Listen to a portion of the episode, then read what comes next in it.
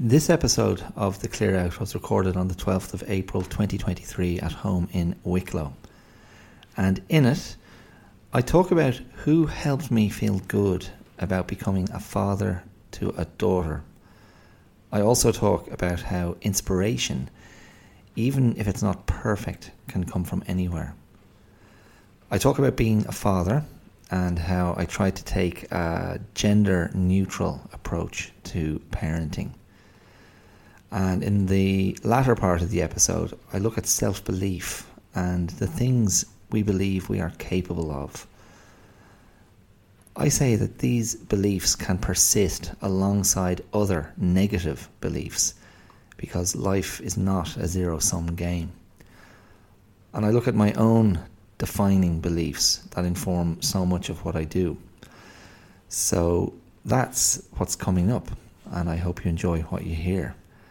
Now, ironically, for an episode that a large part of which is dedicated to the idea of parenting, and how I'm having a specific look at my own parenting and how I try to parent my daughter.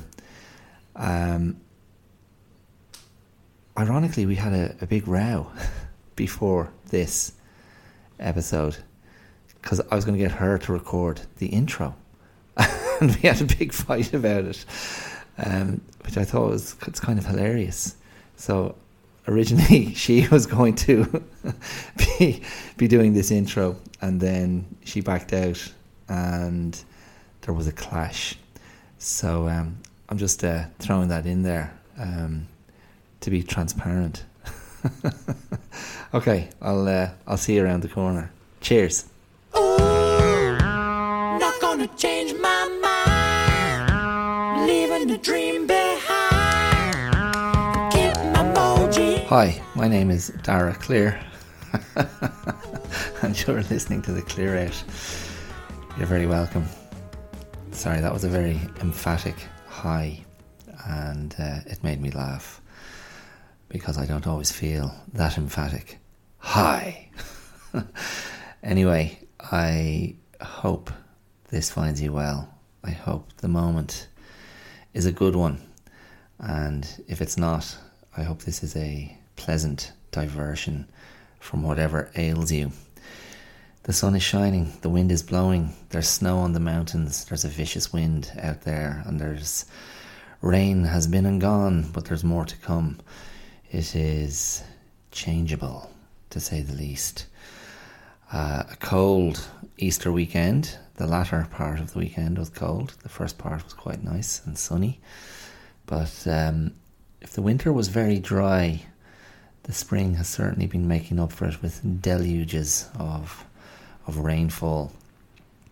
Anyway, here we are. Here we are again. This is episode 99. I can't quite believe that. The weeks have ticked by. I tend not to think of it that way, but now that I've just mentioned that, I'm like, okay, wow, that's 99 weeks in a row. I've popped this little baby out the podcast, which means next week will be episode 100, and I've nothing special planned for that. I was mulling over some notions, maybe a list-based episode, 100 somethings or others, but I'll only do what feels natural. I can't do anything that's too contrived. It's too it goes against the grain of what this thing is that I do here on the pod, on the tell. So it'll just be a wait and see. It might be a completely anonymous episode with nothing to distinguish it other than it being part of the general effluvium of which I'm capable. So here we are again, another episode leaning into existential questions, leaning into a little bit of navel gazing, leaning into coping mechanisms, strategies, and being unafraid to ask open questions. So what are those questions today? The area that my brain has been drifting towards has something to do with parenting or being parenting adjacent. And it also has something to do with belief and inspiration and kind of faith in one's own ability, and faith in what one believes one is capable of, which is, of course, that's a form of self-belief. That is a form of faith, because that is a projection. If we're talking about what is possible, we can only be referring to the future. Although, when we look back, when we look back at elusive memories, foggy, muddy, vague memories, I suppose then we can enter into the realm of possibility, which is tethered to unreliable recall and the extraordinarily powerful and persuasive subjectivity of personal recollection, which it's an extraordinary thing if you actually pause for a moment and reflect on that, how events are remembered and internalized by different individuals. And it's almost like it's impossible to have true objectivity in spite of multiple witnesses, because everybody is viewing things from a different perspective.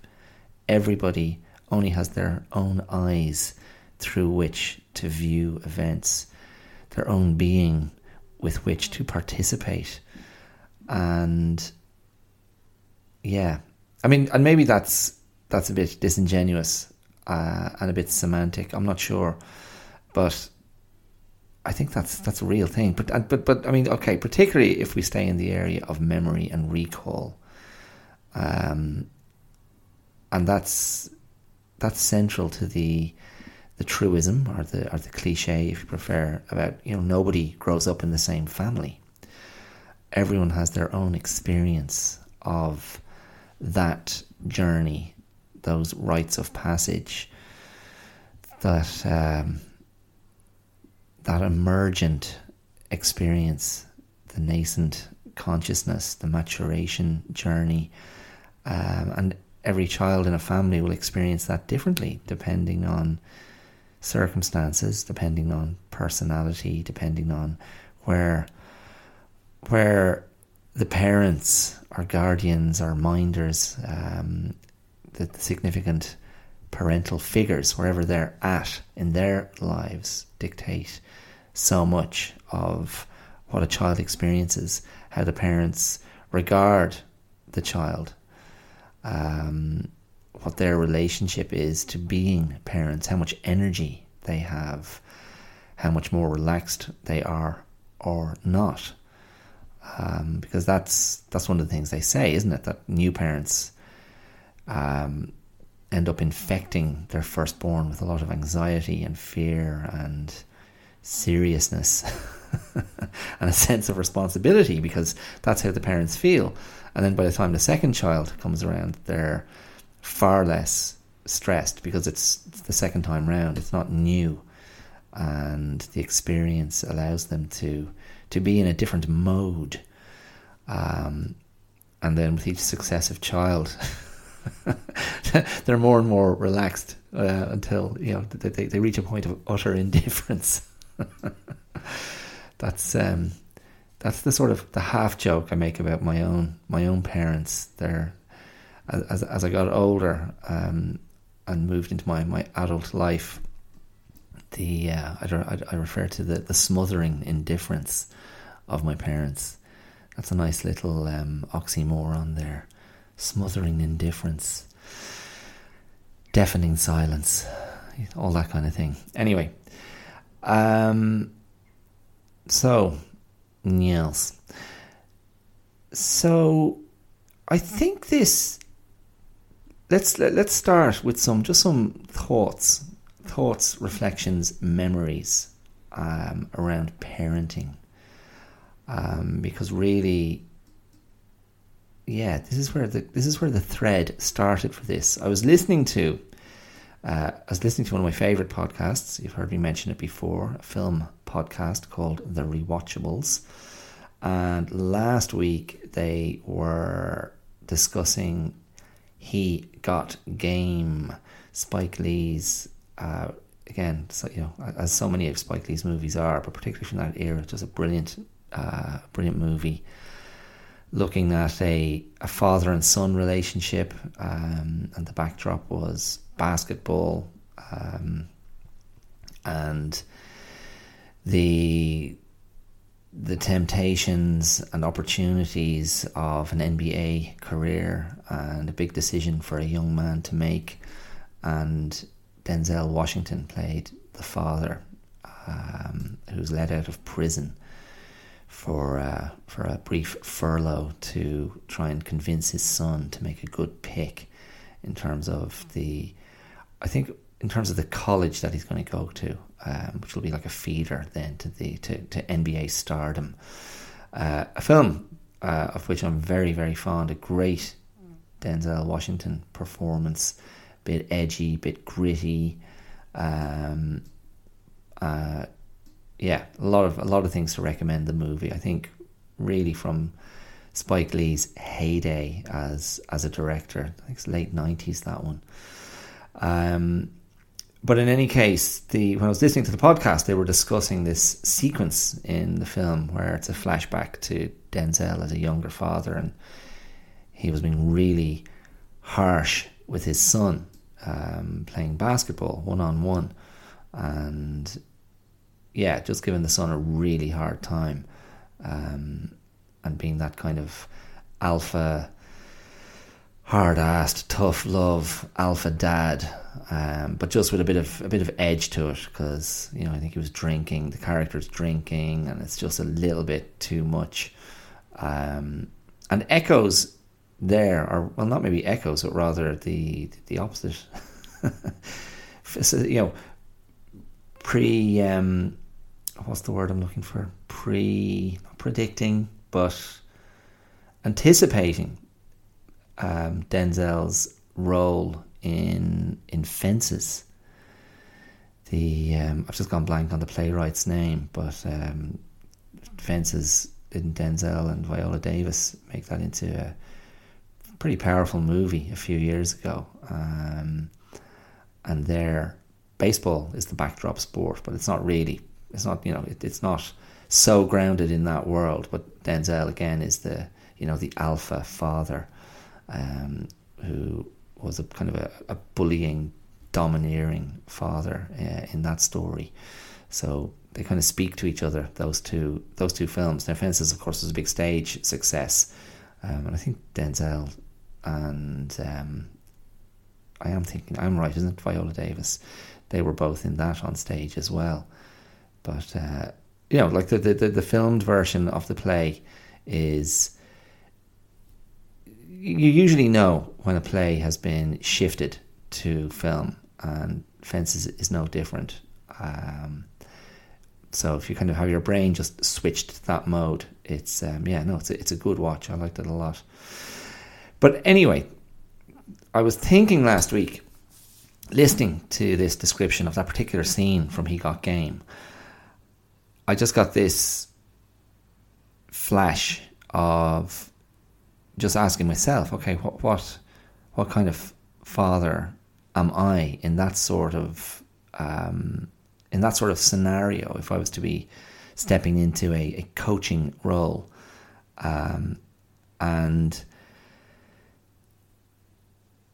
okay, there's a couple of things here. So one, having done a lot of karate teaching, particularly over the years, as well as classroom teaching, it's just not my mode. My mode is not to be, it's not the tough love mode.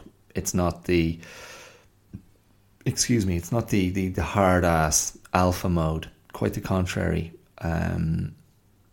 My mode tends to be, I suppose, firm but fair. it depends. Like, it depends on what's being taught. Like, in karate, it can't just be all...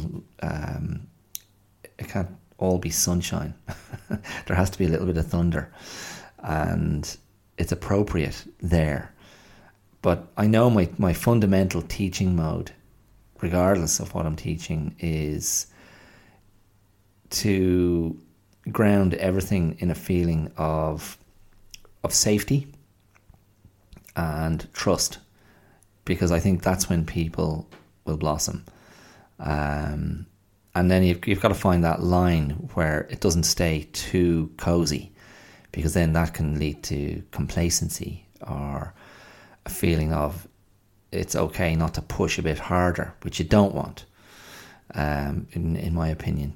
But I've got enormous faith in the sort of the I was going to say the gently approach. I just think stress is the enemy of learning, because our brain goes into different places and we get overwhelmed. So your role as a teacher is to be the facilitator, the door opener, and if not the door opener, to help provide the tools so the student can open the door. And I just try to find different ways to access the, particularly if we say in the world of karate, different ways to access that kind of, that fire, that aggression, that necessary aggression, that positive aggression, that explosiveness, that defiance, which is tricky, and a lot of people can struggle to access that. And I just find I have never ever liked the overly what I consider the kind of very one-dimensional alpha kind of dominant example approach, the getting in someone's face approach. It depends. I mean, certain personalities respond better to that, and I mean that's part of it. Part of what one needs to build an awareness of and a sensitivity to as a teacher, as a coach, as a trainer, to know what personality can handle what, like what's the best way to motivate. Anyway, so on that score, that wouldn't be my mode as a teacher. And it was funny because I was thinking, what really came up for me was, okay, would I be different? And this is maybe what I'm more interested in exploring here. Would I interact with my daughter differently if she was my son, if she was a boy? And I'd like to think not. And there's a lot of things that come up for me here. Because I remember when my wife was pregnant, and I was, and in fact this might have started before our daughter was born, because we had a couple of pregnancies that didn't go full term. And I suppose that journey then of, the journey of considering or speculating or anticipating becoming a parent, that starts as soon as your partner is pregnant. You're going, okay, so what are we going to have? What's this baby going to be? Who's this baby going to be? What kind of father am I going to be? And I have to say, I was always, and this isn't built on any kind of like, I will have a son, I will have a male child. It wasn't some sort of Henry VIII obsession.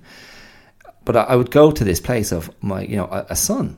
That was my first instinct, not, I think, unconsciously shaped by, okay, I don't know, by just social influences. And I think I liked the idea of being a father to a son. I liked the idea of potentially being a good role model to another man in the world, and a man that was the product of myself and my wife, and yeah, it was a funny journey then to kind of maybe, I don't know what point, maybe when my wife was pregnant with our daughter, at some point on that journey when it was clear we were going to go sort of full term and have a successful pregnancy, that I just must have engaged with the idea, okay, well, of course this could be a little girl that's coming out. And you know, there was a part of me that was like, maybe I did want a son more, because that's where my brain had just gone. That's where my kind of emotional projection had gone. And it was a funny thing, and I was kind of going, okay, so it'll be different. It'll be different with a girl. And I knew, my wife and I knew that we liked the name Maeve. And so we were very clear, if we have a girl, we'll call her Maeve. And now this is going to be a bit of a tangent, but somewhere in my sort of internal reflecting and evaluating and, you know, looking at, you know, how I feel about this possibility, I just had a flash all of a sudden of a book that I had seen in my aunt's house in Dublin on our previous trip back to Ireland. We were obviously in Australia at the time, and in her house there had been a copy of a biography of an Irish woman who was a writer for the New York Times or the New Yorker, one of those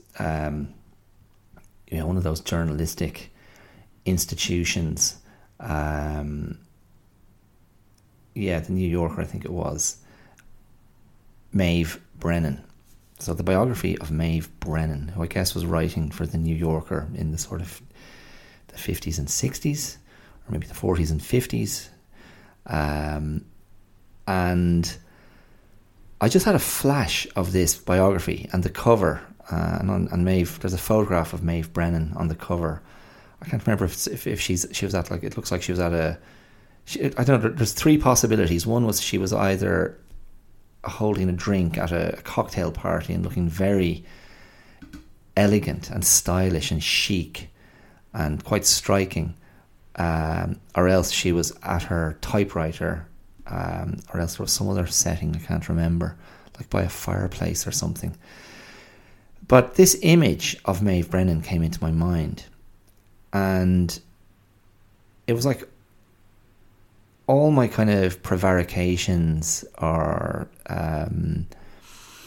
reservations or little mitigations or offsets about, oh, what if we have a daughter? They just vanished, like instantly. And I thought, cool. My thinking was, there's an independent woman. There is a high-achieving, intelligent, stylish, smart, independent, strong woman. That was my thinking. And I thought, brilliant. I thought, that's cool. So when our Maeve is born, that's the template. That's my blueprint in my mind. And it was instant.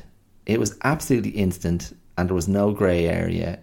And it was hilarious in a way, because if you go and look up Maeve Brennan's story, she had a very ignominious end and succumbed to terrible mental illness and alcoholism and was almost destitute by the end of her life. Now, I knew nothing of that at the time.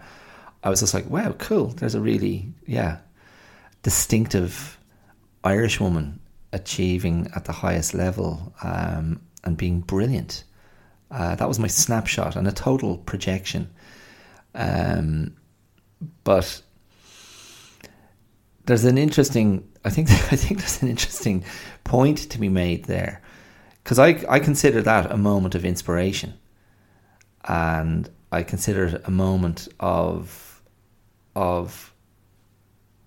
clarity and being spoken to from outside myself to help me move on a certain path. In this case, the path was coming to equal peace with the idea of being the father of a daughter as much as of a son. And you know, the funny thing is that the inspiration, though very powerful, was kind of flawed in terms of, you know, once I kind of dug deeper and revealed more to myself about Maeve Brennan's ultimate journey. But my conclusion is you can take inspiration from anywhere, and it doesn't matter. You know, there isn't a rightness or a wrongness to what might move you. There isn't a rightness or wrongness to what might be the catalyst to kick you on to a different way of thinking.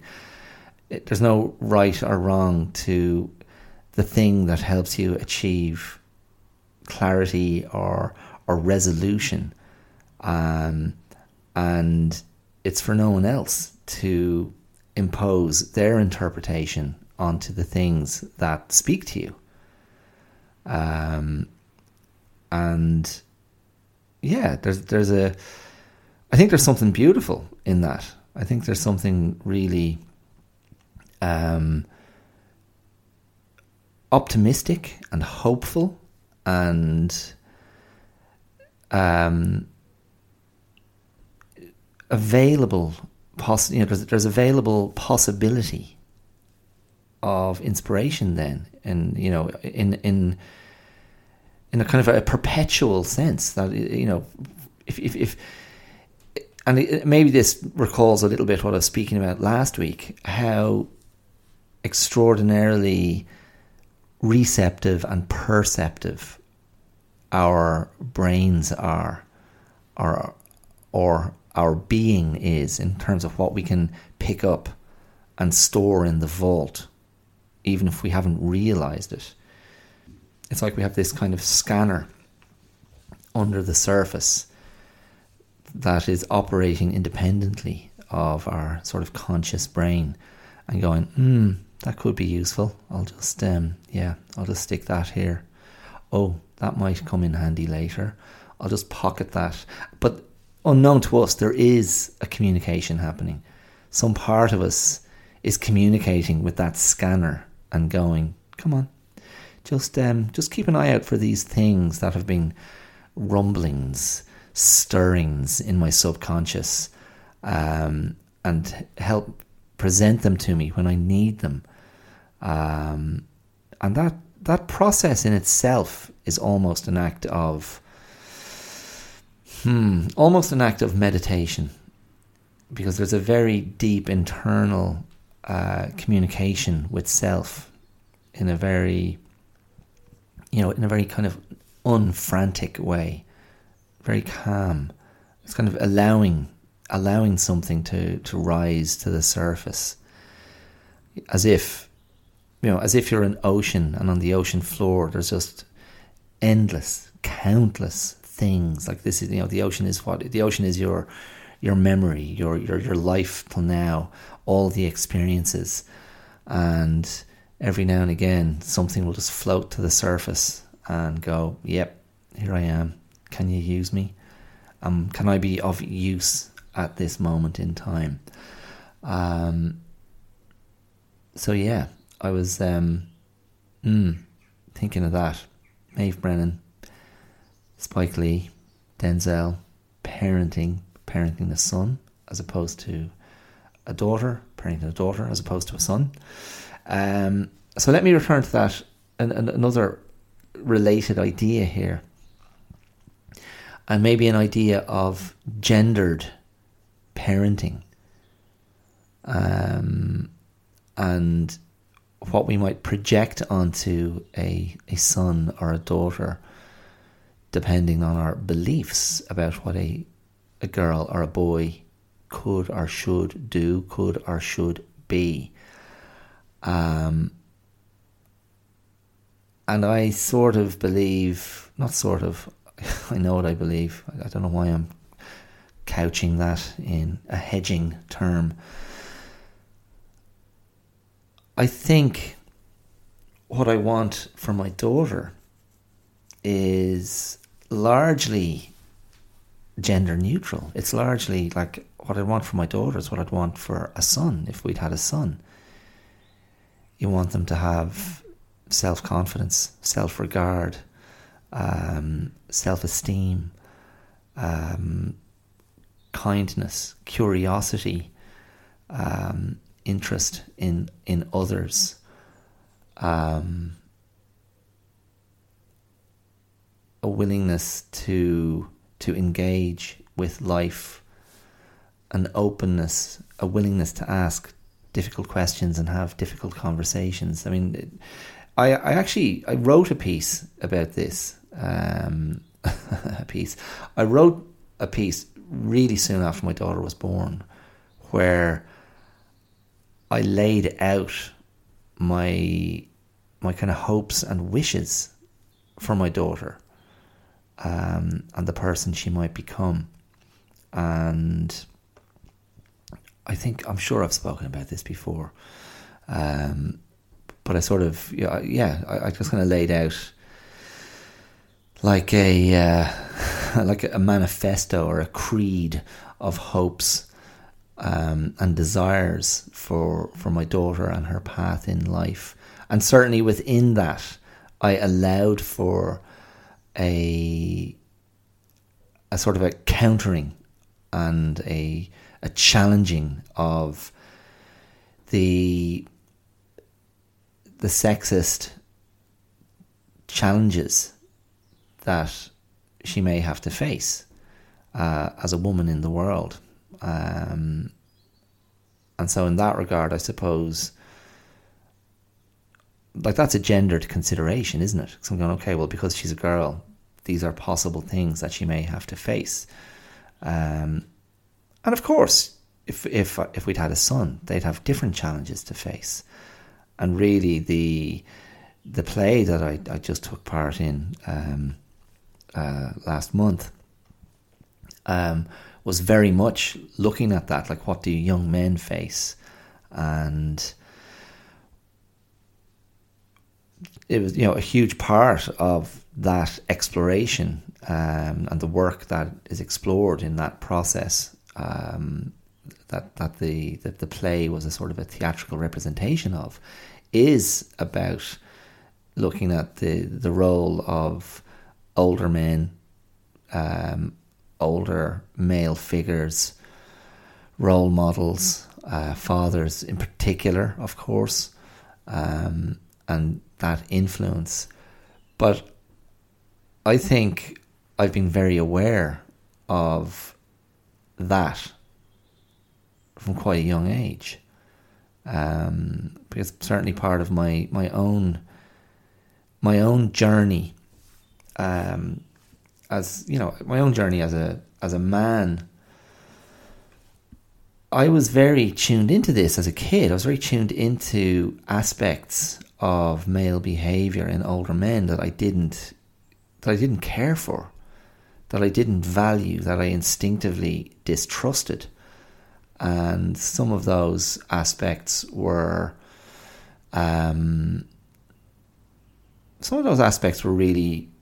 they kind of fell into sort of two very obvious camps. One obvious camp was the sort of the alpha aggression, intimidation, bullying, the desire to be dominant, that some older boys and men demonstrated. And I was always sort of repelled by that and didn't trust it as something that was coming from a good place. And then I also didn't trust the sort of casual sexism. And I mean, I wouldn't have, as a kid, I wouldn't have known the word misogyny.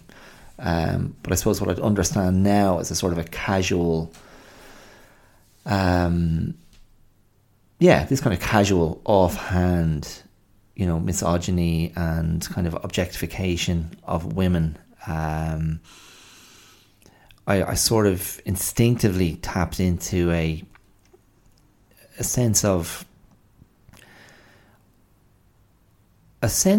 what? A sense of, I don't trust this, it's unreliable, it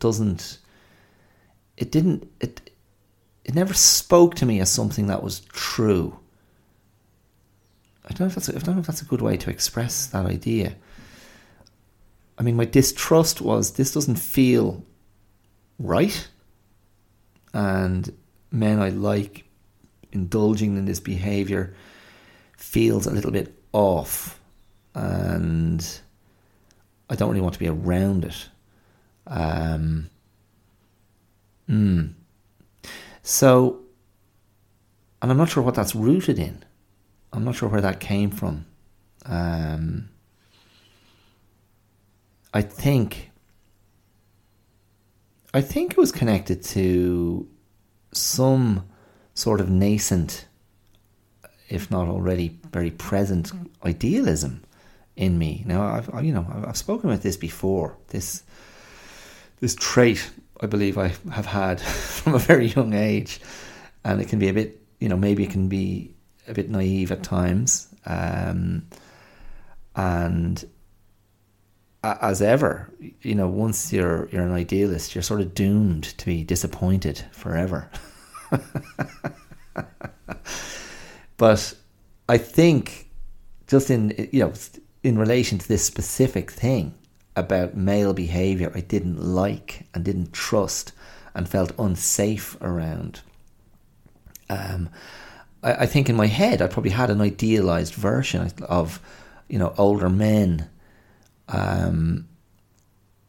should be walking along a different line, and if they're going to be people who are going to be leading you and showing you the way, they need to do a lot better, and they need to be much fairer or much more in control of those less savoury impulses. That's what I felt. And maybe that's outrageous to expect that of anyone. But that's kind of what I felt. And maybe though that sense came to me from, I don't know, maybe that came to me from books I read. Maybe that came from the films that I watched, and how I sort of fully embraced the idea of heroic self-sacrifice or nobility or decency or chivalry, where men in movies, heroic figures in movies, stood up and did the right thing and took on bad guys and protected women and children, and that's obviously a very stereotypical path, and I know many women would have an issue with that and go, well, that's a very sexist path to lay out, that we need to be saved, we need to be saved, and we need to be protected by men. And that, that's fine. That can be an argument, but I don't know. There is something in how, men choose to behave that can be the regulator on certain behaviour that we don't like. There's no question about that.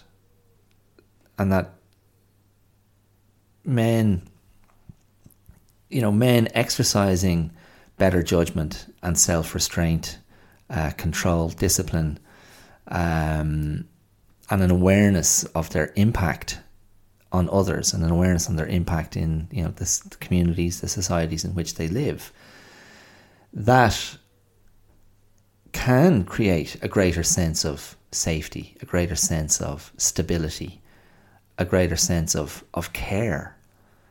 And that, I think you can interpret that as saving people. You can interpret that as protecting people. And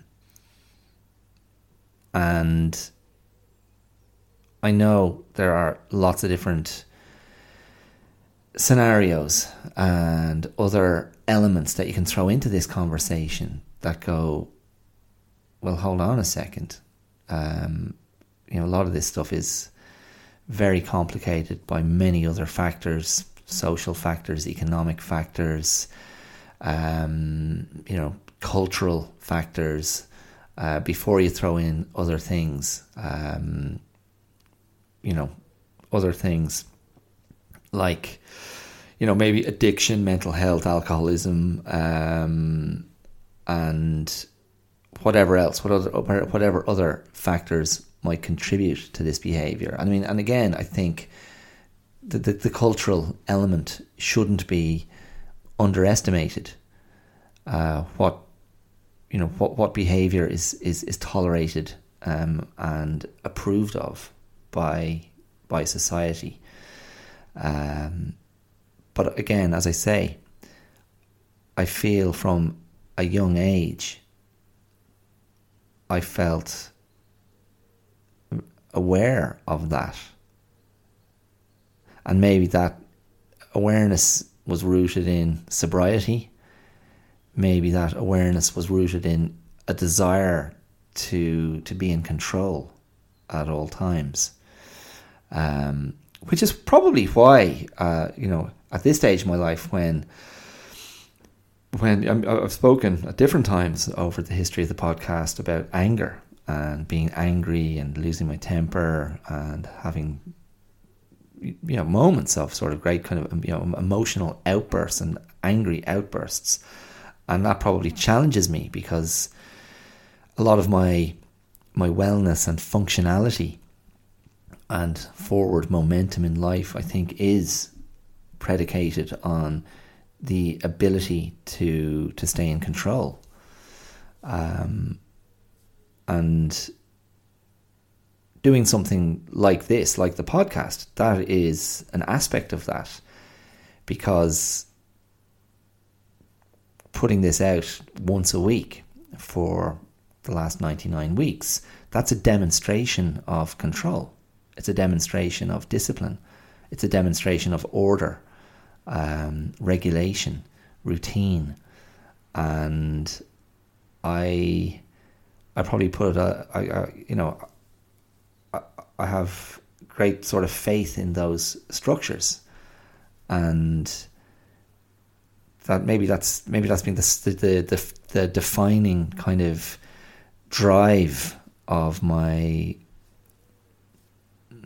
I don't want to say my personality, because I don't think that's quite right. I think my personality is a different thing. Like, this is more my mechanics, my vehicle for how best to accommodate my personality, and that desire for structure, order, to me is like, I want that safety, I want that discipline and that kind of controllability, so I can remain soft and open and loving of life and loving of people, and loving of myself. I think really is the most important part of that, because then if I can achieve that, I can be functional in a way I otherwise am not, and I can be productive in ways that I otherwise am not. And it's an ongoing battle. It's an ongoing struggle. And if I didn't have faith in this kind of system of regularity, I couldn't do something like the podcast, and I couldn't do something like my morning routines. And it's the best way I know to try and keep myself on track and be in the best position to act upon better impulses.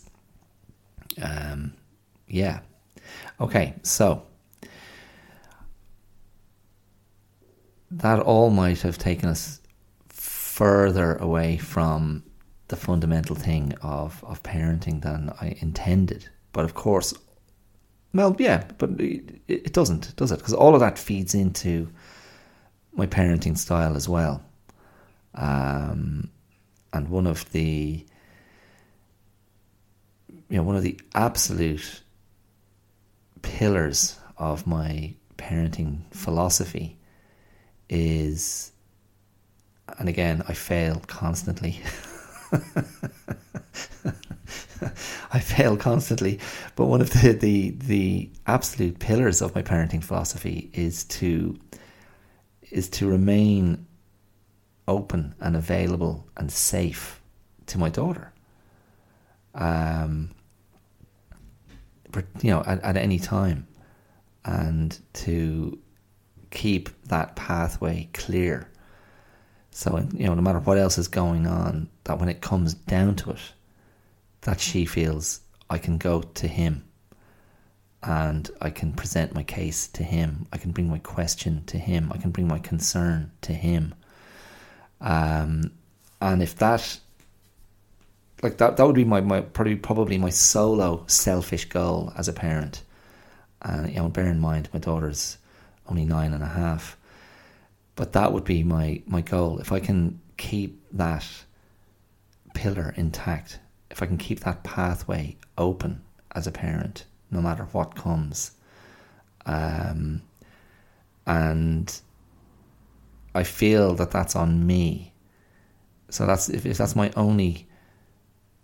I mean, it's not. But if that was my only sort of responsibility, my only obligation to myself, so I could hold my head up as a parent, I'd take it to go, okay, just don't lose focus that this is the most important thing, that my daughter will always go, I can go back to that guy for counsel, to be a sounding post, for whatever. And it's a safe place. And all, any other aspects of the relationship can, come and go, and there can be fights and arguments and tantrums. But ultimately, that's what I'd hope will stay intact. Now, I said at the top that I want to talk about this idea of what we believe is possible for ourselves, and self-belief and a kind of faith in ourselves. And I know, and I realise now, like having spoken about this kind of childhood or early age kind of idealism, and what I felt, I want the men in my life to be better than this, and older men in general to do better on this front. So that was an early belief, and a huge area of my kind of maturation, or certainly the maturation of a sort of a life philosophy, and a type of the cultivation of a type of deep self-belief in a complex internal life, that was greatly challenged by, by sort of childhood. I mean, childhood trauma. Yeah, childhood trauma. Let's just call it that. I mean, it's it is what it is. I mean, some of you may feel that trauma is an overused word. Maybe childhood damage, but certainly, I would have a strong sense of myself and a strong understanding of damage that was done growing up, and how shaping that was, to a massively compromised self-esteem and self-image, and in spite of that, as I entered my kind of my mid-20s, I did tap into a very strong belief that, well, simply put, that I was capable of love. And, you know, I think that's really big. And when I say, you know, when I say I came to this belief that I was capable of love, I am talking about, you know, in a romantic sense, in a, you know, monogamous relationship sense. I'd been through a few relationships. I'd had a big breakup with a woman with whom I went out for a couple of years, and I was the jilted, the jilted party, the spurned party, and I took it very badly. I was, you know, mid-20s, and I was kind of devastated. And I mean, I'm laughing at myself because there's a real kind of melodramatic aspect to the whole thing. But I did come out of that relationship and come out of the sort of the heartbreak of, you know, breaking up and, you know, looking at my bruised, scarred heart. And I realised, and it was, I mean, maybe it wasn't really an epiphany, not one of these kind of striking moments of, oh, it was a real slow burn of, oh, okay, that ember isn't going to be put out, and somewhere along the line in the future I will love someone fully, wholeheartedly, with absolute confidence that I have good things to offer. And that's a big deal. And it's a form of faith. And it wasn't shrill or frantic or desperate. It was very deep and calm and quiet and rooted. And that,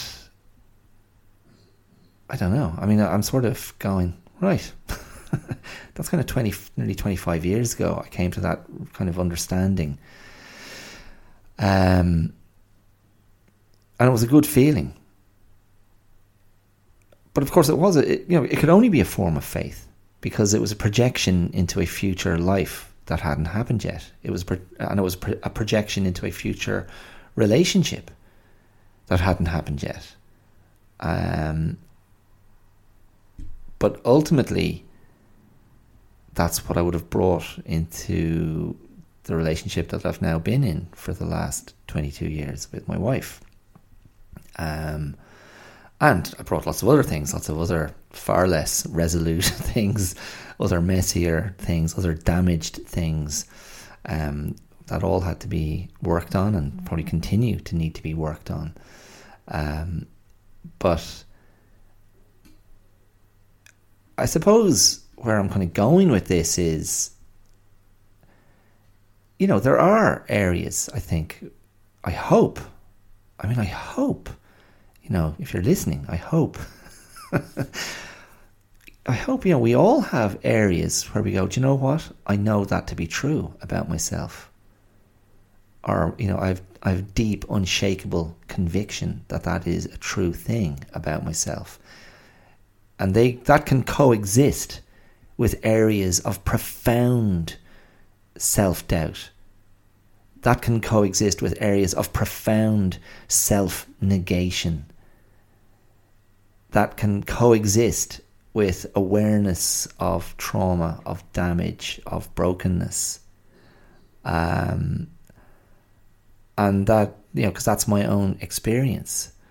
And I believe I've recognized that in other people as well. I mean, I just believe that to be true.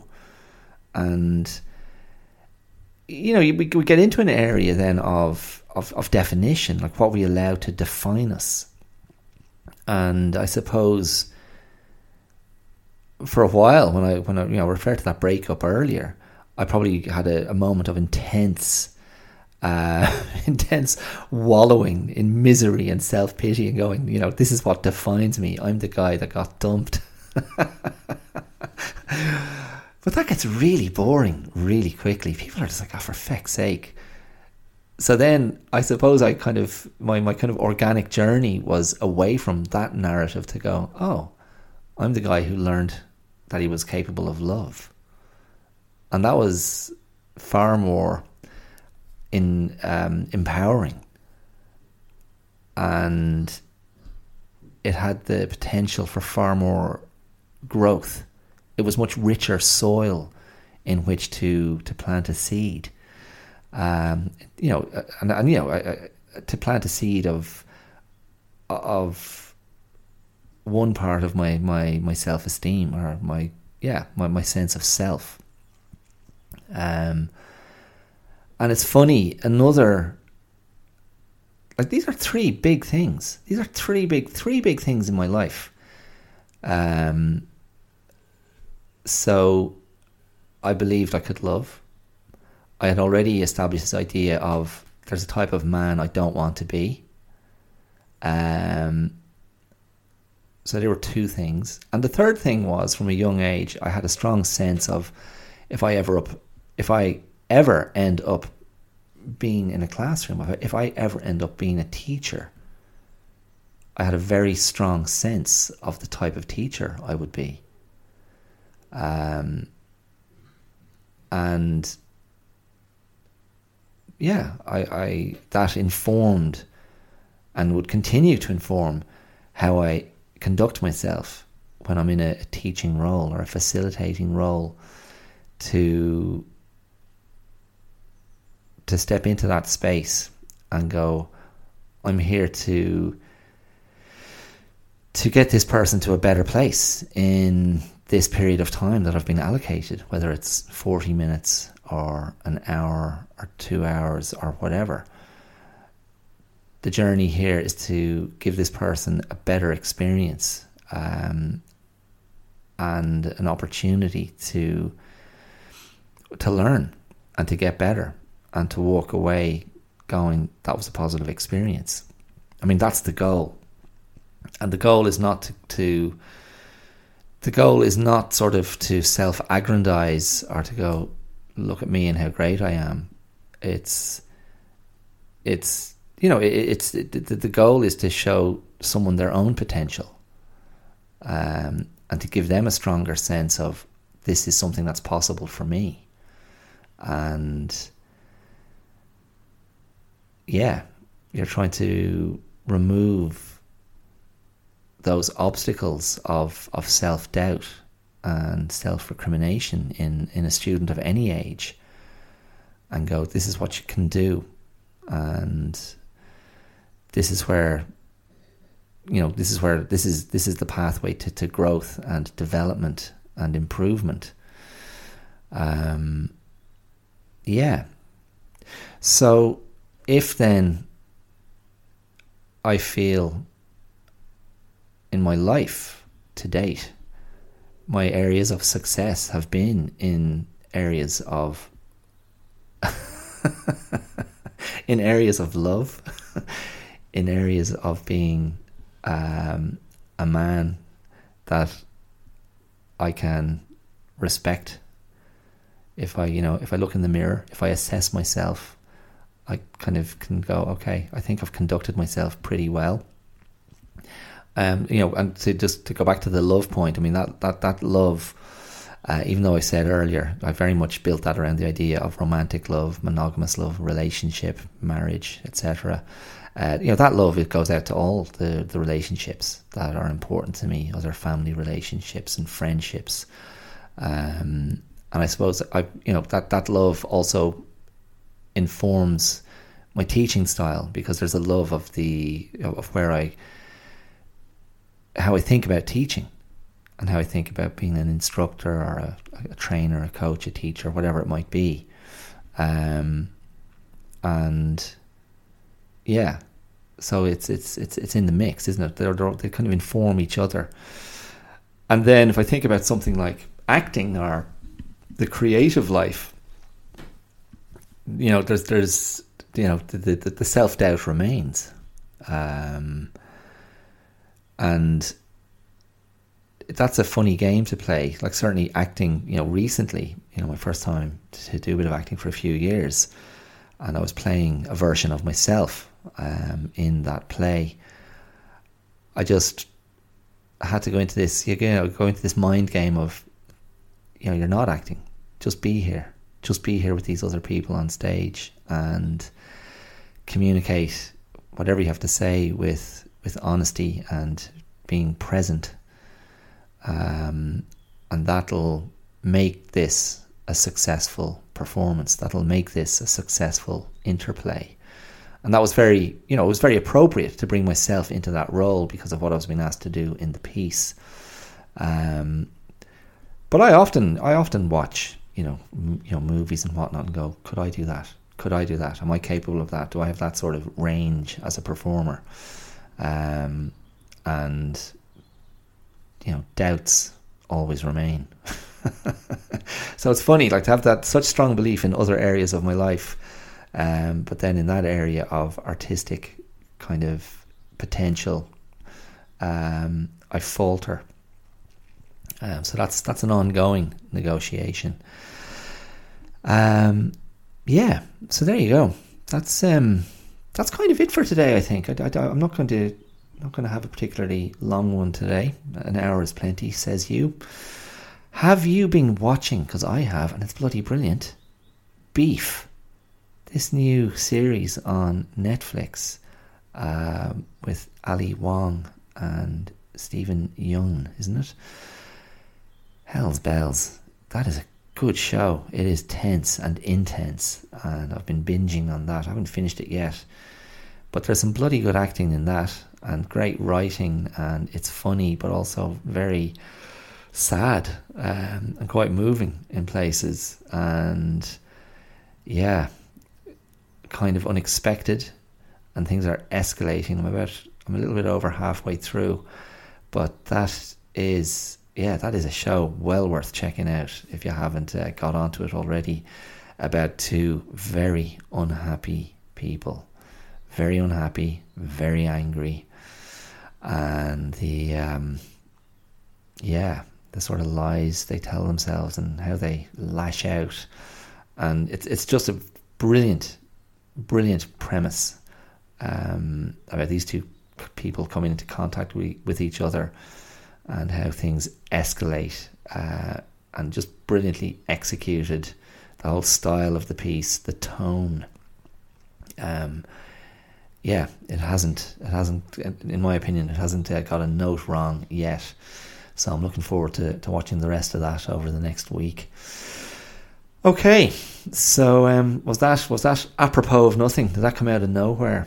Well, no. I mean, this whole episode has been an engagement with with humanity, with frailty, with what you believe is possible, and the roles we lay out for ourselves. So that's all. That's all in Beef. There's a lot of crossover. There's a lot of damage. A lot of pain, a lot of overcoming and failing to overcome, and I think that is life. That is the journey. But we endeavour to overcome our demons. We endeavour to allow our better angels to hold sway. I think that's how I think about it a lot of the time. So yeah, I'll see. I'll let you know. I'll let you know how I get on between this week and next. If there's which shoulder I'm turning to. Okay, so look, that's it.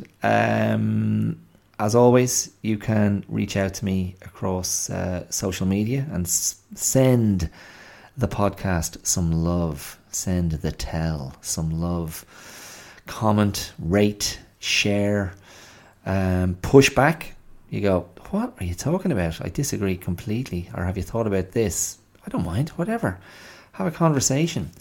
And if you are so moved and think this is good, I like this in my life, I like this weekly listen, this weekly provocation, you can support the podcast financially, economically, via the supporter link. There should be a supporter link there somewhere in the details, wherever you listen, or the Patreon link, where you can become a benefactor of the show. So anything is welcome. So that's it. So take care, stay safe, stay well, be kind to yourself, and do ask yourself, what do you believe is possible for you? What do you believe you're capable of? What do you believe those pillars of your identity are? Those pillars of your potential? Because as I say, they can coexist with all the crap stuff. It's not a zero-sum game. It's rarely, if ever, a zero-sum game. You want to stay away from the absolutes. They're you're just going to back yourself into a corner, and that's a very stressful place to be. You're going to be like a rat trying to bite your way out. I don't think that's good energy, is it? But maybe if you're the rat, you go, it's the only energy I've got. Okay, I'll leave you with that. Take it easy, take care, mind yourselves, and I will talk to you next week for episode 100. I've no idea what that's going to be. Don't get too excited. It might be an anticlimax. Maybe it won't be, though. Okay, all the best. Talk to you soon. See ya. Bye.